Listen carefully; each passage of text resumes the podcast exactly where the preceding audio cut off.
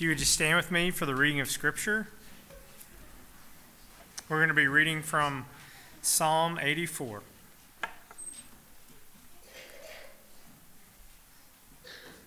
How lovely is your dwelling place, O Lord of hosts!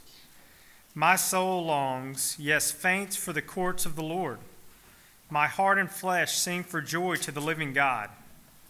Even the sparrow finds a home, and the swallow a nest for herself, where she may lay her young, at your altars, O Lord of hosts, my King and my God. Blessed are those who dwell in your house, ever singing your praise. Blessed are those whose strength is in you, and whose heart are the highways to Zion. As they go through the valley of Baca, they make it a place of springs. The early rain also covers it with pools. They go from strength to strength. Each one appears before God in Zion. O Lord God of hosts, hear my prayer. Give ear, O God of Jacob. Behold our shield, O God. Look on the face of your anointed. For a day in your courts is better than a thousand elsewhere. I would rather be a doorkeeper in the house of my God than dwell in the tents of, of the wicked. For the Lord God is a sun and shield. The Lord bestows favor and honor. No good thing does he withhold from those who walk uprightly. O Lord of hosts, blessed is the one who trusts in you. This is the word of the Lord. Be Please be seated.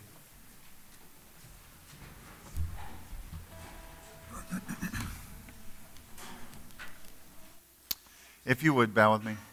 Father, we thank you for your word. We ask for the ability to see and understand what you have to say to us. And Lord, we ask if you, uh, if we've maybe missed the whole message of the Bible, which is something that happens, Lord, that if someone here today is without a true understanding of Christ and what he has done for us, of the hope and the satisfaction that he brings, I pray that you would open their hearts to see and understand and treasure Christ, that they would believe upon him. In Christ's name, amen.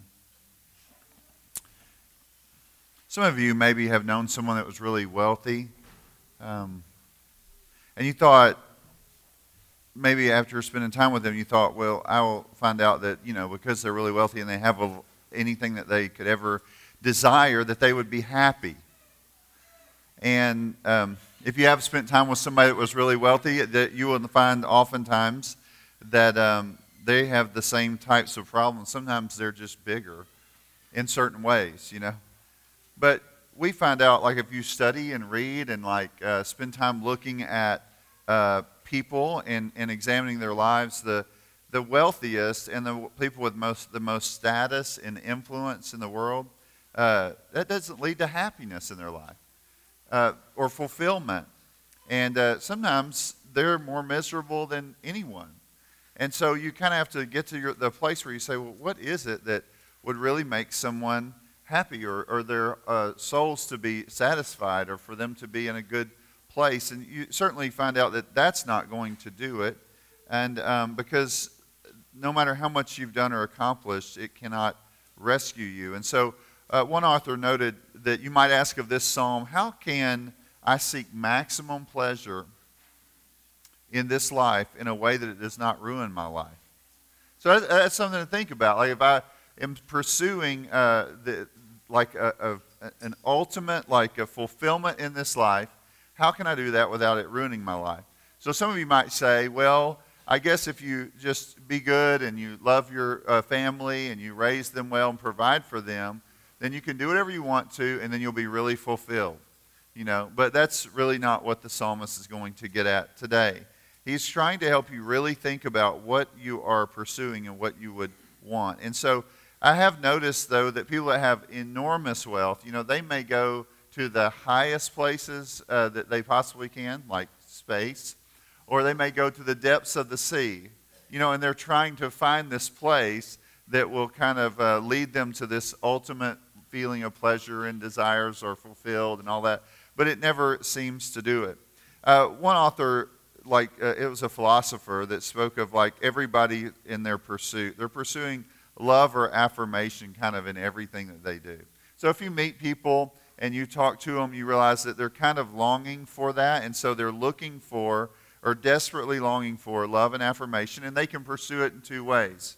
One way is through like sensual pleasure, and another way would be through just uh, accomplishing more than they ever have before. Just the next step, next step, next step, next step. So they keep trying to go to the next place. And Psalm 84 is going to see or help us understand that, you know, if you really want to not ruin your life but experience the, the true pleasure and true satisfaction and true hope and true joy, uh, you will find that only in the Lord. As one of the great church fathers said, your heart is restless until it finds its rest in the Lord. And so we're always kind of, again, when you try to take your eternal soul and you try to satisfy it with temporal pleasures, it will never do it. If you try to do that with your family, you say, well, we're going to give our children everything that we didn't have. Every earthly pleasure that I didn't have, I'm going to give to them. And you'll look at them and think, why are these kids so ungrateful? Why do they not care about all these things that we've done for them? I've given them everything that I didn't have. Why are their hearts not satisfied? Well, the reality is, you cannot satisfy an eternal soul with an earthly pleasure. And so we struggle with that. We're going to deal with that and have to uh, think about that throughout our whole lives. And we can learn it early or later or whatever. But we want to today, I think, to stop and say, let me see the wisdom of this psalm.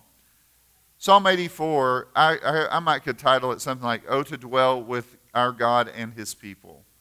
That might be one way to title that. You may want to, it may be something different that you would add. But the first part is about longing, and then about the journey. And then the last is like a prayer that kind of helps you frame out like what you would be praying for or longing for. So let's look at that idea of longing here, dwelling with him and his people. How lovely is your dwelling place, O Lord of hosts. My soul longs, yes, faints for the courts of the Lord. My heart and flesh sing for joy to the living God. Even the sparrow finds a home, and the swallow nests for herself, where she may lay her young at your altars. O Lord of hosts, my God and my King, blessed are those who dwell in your house, ever singing your praise. Selah. So, Psalm 42 takes you to Jerusalem, this longing for Jerusalem this longing for the temple, this longing to be close to uh, the place where God would dwell among his people. You know, some of you may have a city. I don't know how many of you have traveled to different cities in the world that you really like. Some of you may not like cities at all. But you may have a city that you're like, you know what? I love that city. I love it this time of year. I love to go there and to experience uh, maybe the architecture, the food, the activities that are there. I love that place, you know, and we kind of think about it in that way. And you might think, in terms of uh, this person, maybe just kind of longing for, oh, I want to go to Jerusalem. But that's really not at their heart. They want to go to the place where God dwells among his people. I do have places on this earth, like the mountains, that I really like. And I love to go there, especially in the summer. I might freeze to death in the winter, so I kind of stay away. But in the summer, I'd love to go there. But that's, again, at the heart of this, he is trying to go somewhere where a holy God dwells with his people, where there's restoration and, and, and there's this place of like intimacy with God. That is what he longs for most. So I, I think it's important just to, to understand that. Under the old covenant, God is, we see him in the tabernacle when they're traveling, but then the temple when they are uh, more stationary. They have this land, and so they're getting and drawing close to the Lord. So, verse 2 speaks of the courts, which again is in reference to the temple, both the interior and exterior parts of the courts. It's kind of uh, the whole experience there. And um, really, the whole, what we know is it, it's, it's like this, this kind of, he's marveling in the fact that he could draw near to God. And if you look at verse 3, it's not just him, but like there's something of the whole earth being able to be able to experience that, or even the created realm here. Sparrows were like known for like they're kind of worthless, you know, but but they but they are near to the, this place, this place where God's blessings kind of flow. And so they were in Jerusalem. There were sparrows there. Little children would catch them and sell them for like virtually nothing. But he's saying that this, the sparrows and the swallows both are, uh, this picture here, I think, is probably not just of like uh, people or anything like that. I think it's just that there, there's, there's value and, and wonder for all of his creatures, like to be in his presence, to be near his presence. Uh, like the scripture says that uh, if he cares about the sparrow, how much more does he care about us? But he does care about the sparrow. And so we see that, and that's on display. And so I think that's kind of the picture here. There is this longing for all of creation to draw near to God. There, there's a longing for, uh, for, for all people, really, and again, all of creation to draw near to Him. And so as we look at this, I think that is kind of at the heart here. And that is a longing. You kind of think about your life and think, do I long for Him? Do I long to draw near to God? Do I long to draw near to God? Um, and, and we would say, well, what's the temple today? In the church. Do I long to draw His living stones, His people? Do I long to be with them and to think about the things of God and to know His presence is close and near to us? Verse 4 Blessed are those who dwell in your house, ever singing your praise. This is kind of the thing of like, there were people that spent, um, uh, they led the people in praise, like in the temple, that would spend longer periods of time there. And it almost shows this intense desire, this yearning to be in that place where you could always be in the presence of God, always singing and rejoicing. You think about the book of Revelation, I think there's 14 songs, and all of those songs are centered around the people of God praising God and honoring God and singing uh, his praises.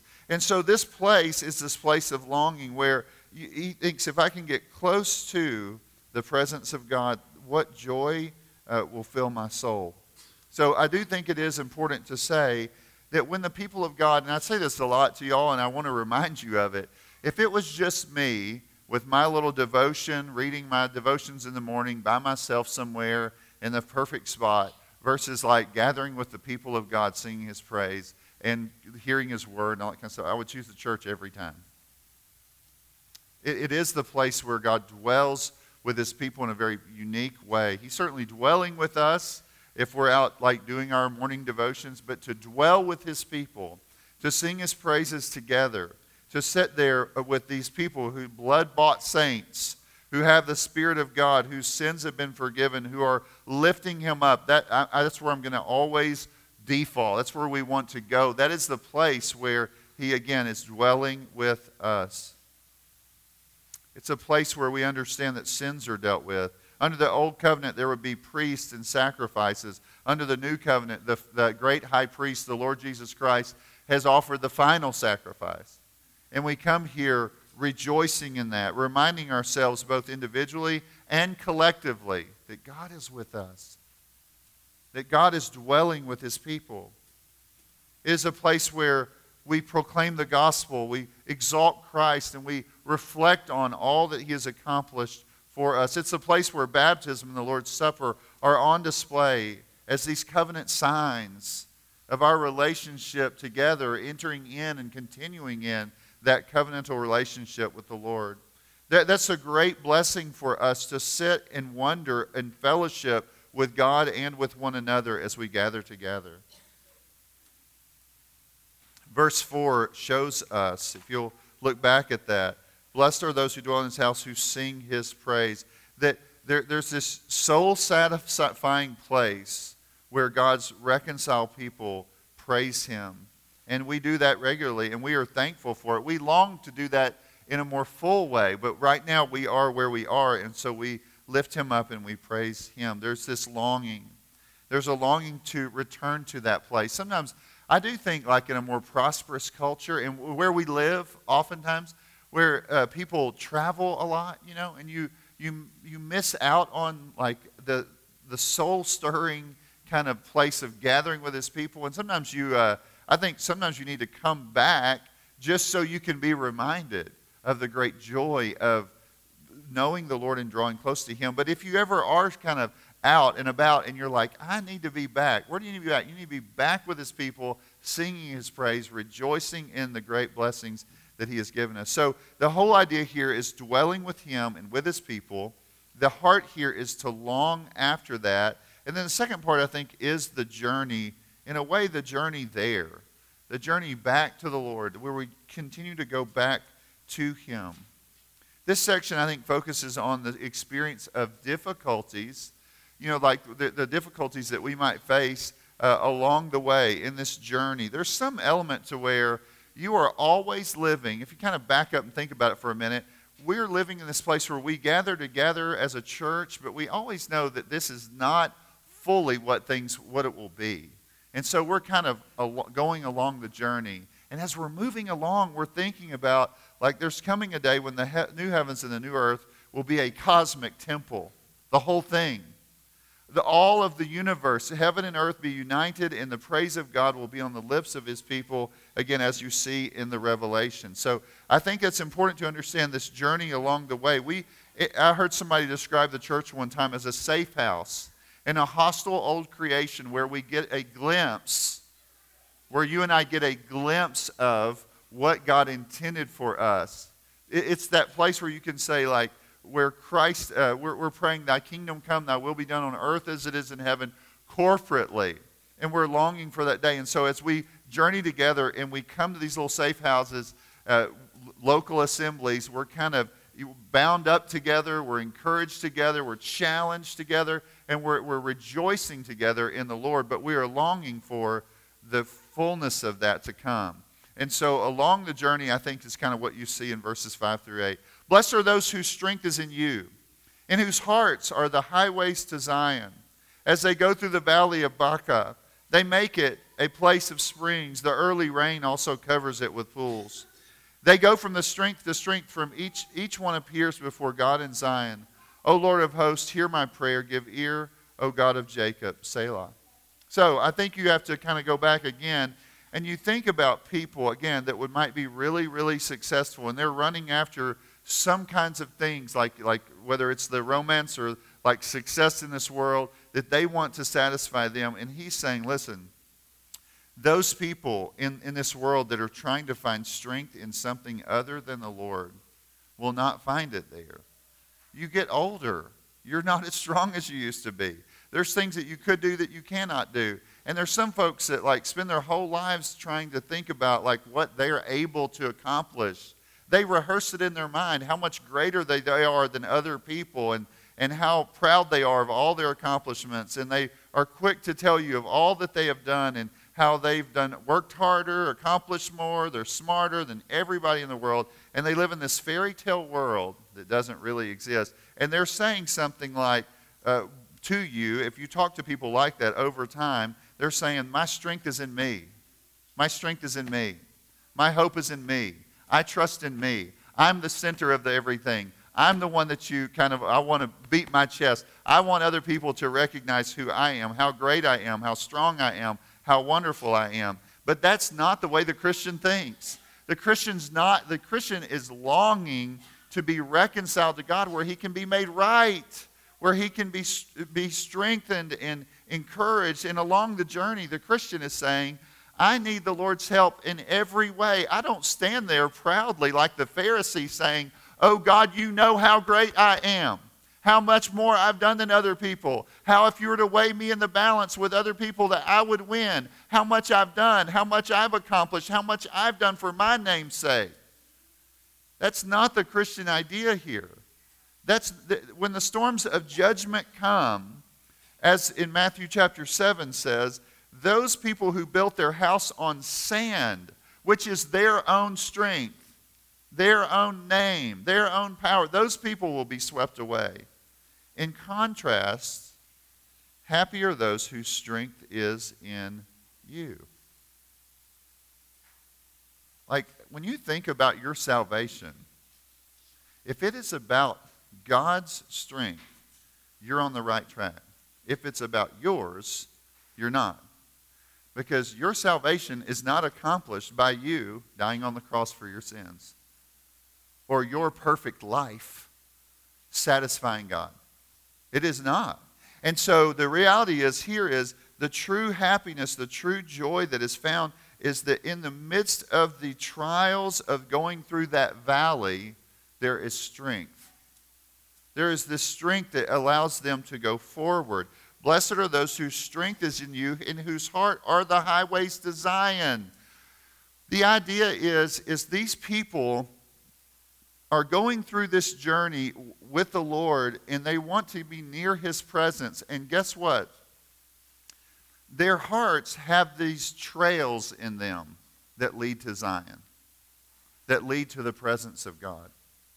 They're, it's almost like when they stop and reflect upon their strength, it's always driving them to the presence of God. It, it, that, that's the, the map, if you will, built into their hearts. Is that not crazy? If you think about someone like, uh, if you were to say, like, their heart, their heart has ro- a, a road map in it that always guides them into, uh, towards the presence of God. That drives them. That's the thing that when all the, the, the foundations of their life are shaken, the thing is that they have is that their hearts their hearts, what strengthens them is they're being carried on to Zion. Their minds and hearts are there. The highways of Zion are engraved on the tablet of their heart. And I think that's important to see. You know, when they left their home to go to Zion, they had to leave all, you know, you know, all of their resources, all of their uh, land, all of their the, the stuff that they were growing, all of that stuff. They had to walk away from all those things to go and worship God. But the reality is, is they're trusting in Him in such a way that they're hoping in what He is going to accomplish. And what happens is, is those whose strength. Now look at this in verse six and seven. Those whose strength is in the Lord, those who have trusted in Him, when they go through the valley, there are these places, these springs along the way that like feed them along the way. Like his strength is there to guide them. Like, you know, the famous devotion, streams in the desert. It's as they're moving along, as they move through places where you're like, oh, well, this will be frightening, or how are they going to take care of themselves? The, the reality is, is there's these streams there that as they're moving along through life, they're never uh, without what they need. God is taking care of them all along the way. They're not left with their own strength, but with His. I mean, that's just shocking. Because, like I said, you'll meet someone, they'll talk about how strong they are, how much better they are than everybody in the world, how good they are in their own eyes. And you're like, you're building your strength on you? Is that your foundation? Your heart the, the roads of your heart lead to you as the seated sovereign of your life? Is that really what you're going to hold fast to? I mean, that's just such a wild concept that someone would have. Someone who is um, strength is found in the Lord will be satisfied with every good thing. But someone who has pursued the wrong things, and sought after the evil things, or things that were just their own self love and self like building themselves up, they will have no hope. There is no hope for them. Verse 7 says they start out in a place of strength, and you see they, can, they continue. Their destination is, done, is, is, is by strength. So they go from strength to strength because their hope is found in the God of Zion, the one who reigns and rules over all. Verse 8, you don't really see why this prayer or what the prayer is, but you understand that like his prayer is and his longing is in that journey. He's hoping in the Lord. So the, the issue here is we're talking about dwelling with God and his people. And then we're saying like there's this longing within the heart. And then along the journey, those who have longed after and pursued the Lord, along the journey, there's strength to strength to strength to strength because God is providing for them in that journey. And then the last part here is just a prayer. And I want you to look at that with me. Look at verses 9 and 10. Behold our shield, O God. Look on the face of your anointed. For a day in your courts is better than a thousand elsewhere. I would rather be a doorkeeper in the house of my God than to dwell in the tents of wickedness. So when you look at behold our shield, he's saying, look on the face of the anointed. I think he's speaking of the Messiah. I think it's the idea is look on the face of the king the extension of your reign. Look on his face, like have your favor shine upon him. The anointed, again, throughout the Old Testament, is the Messiah. The prayer is that he would be favored It, it, you know that scripture where it says, Ask of me, and I will make the nations your inheritance. There's this longing for God's reign and rule to be throughout the universe, and He wants it to be full and complete both in heaven and earth. He's saying, The King reigns over all the earth, and God's good law will apply everywhere. God's presence is extended everywhere, is the idea. So I, I think it's just, you know, you're, we're always longing for that day. You and I. If you're a little kid, uh, your parents should be praying, saying, We pray for God's kingdom to come, God's will to be done. We long for everything, all things to be restored. You know, and then he goes on in verse 10 and says, Why would you want heaven and earth to be right? Why would you want that? Why would you want total restoration of everything? He says, Because one day in God's courts is better than a thousand elsewhere. What's he saying? He's saying one moment in the presence of God, one day or one day sitting with Him, considering Him, seeing Him, is better than a thousand elsewhere.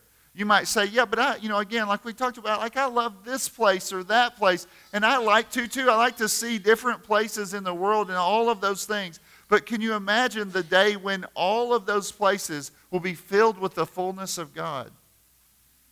Restoration of heaven and earth so that every place that you go doesn't leave you saying, Oh, I want more, searching for more, where it satisfies your heart. You are with the Lord. You know, Ruth Graham once was asked, Is it hard for your husband to be away like to be traveling all the time, Billy Graham, to be traveling all the time? She said, A week with Billy is better than a year with another person. Y'all say that about your husbands, I'm sure. But um, what a perspective. But I think it's important um, that you, when you're thinking about those things, you're saying, like, how much greater is one day with the Lord, one week with the Lord, than, than a lifetime anywhere else. He's trying to help you be satisfied in the Lord. And so he says it would be it's better to be with the Lord than anywhere else. I want to be near him. I would rather be a doorkeeper in his house. It means you're not living with the family.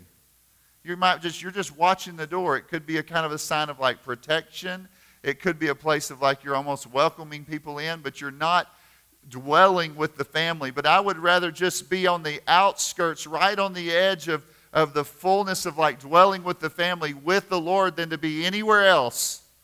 Eh, eh, none of those other things will truly satisfy. The, the reality is, if you were to make a list of the things that you want so badly on earth, and then you, again, you met the people that have the things that you want so badly on earth, you know what you would find out? Those people that have the things that you want so badly on earth are not as satisfied as you thought they would be. The funny thing is, is I see people all the time building this next place, buying a second place, a third place, doing all these different things. And you know what? They're never there. Why aren't they ever there? Like, why? Do you know why? Because once they have it built, it doesn't satisfy them the way that they thought it would. And so what happens is they leave there as often as they can to find another place that will satisfy their hearts. And, the, and that's a struggle for us because we're saying, he's saying, listen, you just want to be near God. You just want to stay close to Him. You want you know that He is the most satisfying. That, that we just need to understand that. That being, being just close to God is the most satisfying place that we could be. Now look at verse 11 and 12. For the Lord God is a sun and shield. The Lord bestows favor and honor. No good thing does he withhold from those who walk uprightly. Lord of hosts, blessed is the one who trusts in you. Again, as we think about the king and we think about the anointed one and we think about uh, his reign over all things and we think about being favored by him, it's almost like this, this kingly figure, the anointed one would bring the favor of God upon the people. And we know Jesus incarnate is the anointed one that came to rescue us and to save us. And his reign and rule is the place that satisfies our hearts. Living for yourself is going to make you miserable. Laying down your own desires and by faith trusting in the Lord as the soul satisfying source will it be the only thing that fully satisfies your heart. There will be lasting glory for those who hear the words, Well done, thy good and faithful servant. That's what you want. That's what you're desiring. That's what you want to do. You want to move towards the things that God is about. Draw near to Him. You know, sometimes in our house, um, if you say something like, somebody says, This is mine. You ever had somebody that's like, These are my toys. I play with them the way I want to. You, met, you know, they're, they're mine. So, like an adult would be like, This is my house. This is my land. This is my place. This is mine. All mine. Mine, mine, mine. I'll let you play with my toys if I want to. Eh. You know? My car. Whatever it might be. You know? And then a little kid is sitting there saying, This is all mine. This is my toy. If he touches it, I'm going to make him wish he had never touched my toy again. You know? So you have adults that are crybabies, and you have kids like that. It's, you know, they're not really wanting to share, let's say, for instance. And so the reality is, though, is he's saying, listen, the one who walks uprightly, the one who walks like in a way that would be pleasing to God, treasuring God, serving other people, God is not going to withhold from him any good thing. So if you embody the spirit of the law to love the Lord your God with all your heart, soul, and mind, and love your neighbor as yourself, not going wham, wham, wham, this is mine, you know, but like giving your life in service to the Lord and to others, He will not withhold any good thing from you. This psalm is a desire to be in His presence, the, the help God gives for those who have put their hope and strength in Him along the journey as they experience affliction. And then the last part in 9 to 12 wherever the Lord is, there will be pleasures forevermore. If you fear missing out, which all of us do, we can struggle with that all of our lives. If we fear missing out, we will never, ever miss out when our deepest affections are for the Lord. He promises to satisfy us with every good thing. If money and sex and power and all of things the world say would just set you your heart ablaze. If they would fix it, then people wouldn't be so sad. But the deal is, is your, your, your person, your soul is longing for eternity. It's longing for eternal things. It, it's not, it will not be satisfied with earthly things. We're, we're, we're, we are built on a higher plane than that.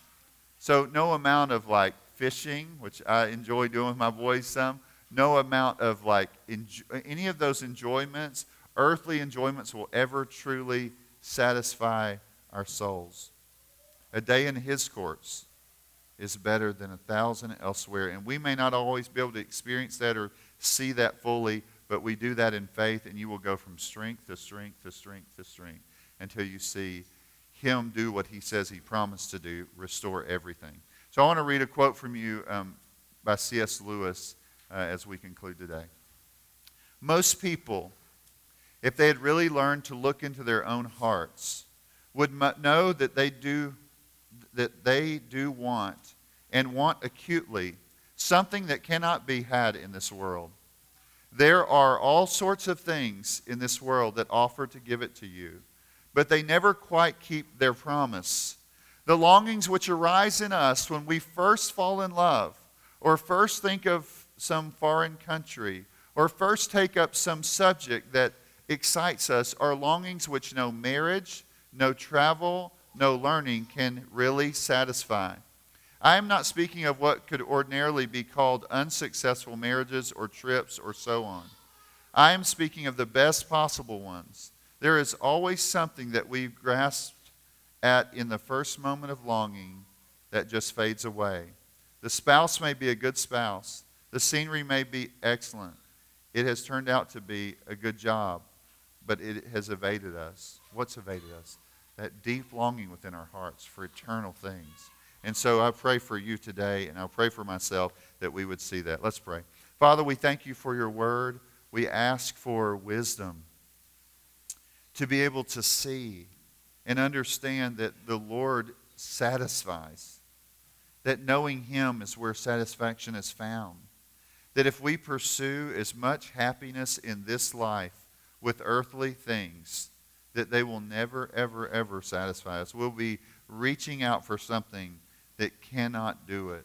And it will actually be less and less of returns, Lord. And so we just pray that we would be able to see that you truly are the most satisfying, that every good thing comes from above, and that we can find our, our soul satisfaction through drawing near to you. And I just pray, Lord, if there's anyone here today who has lived their whole life separated from you, maybe around the church, but not really knowing you, I pray that you would turn their hearts to you and that they would put their faith and hope in you. In Christ's name, amen.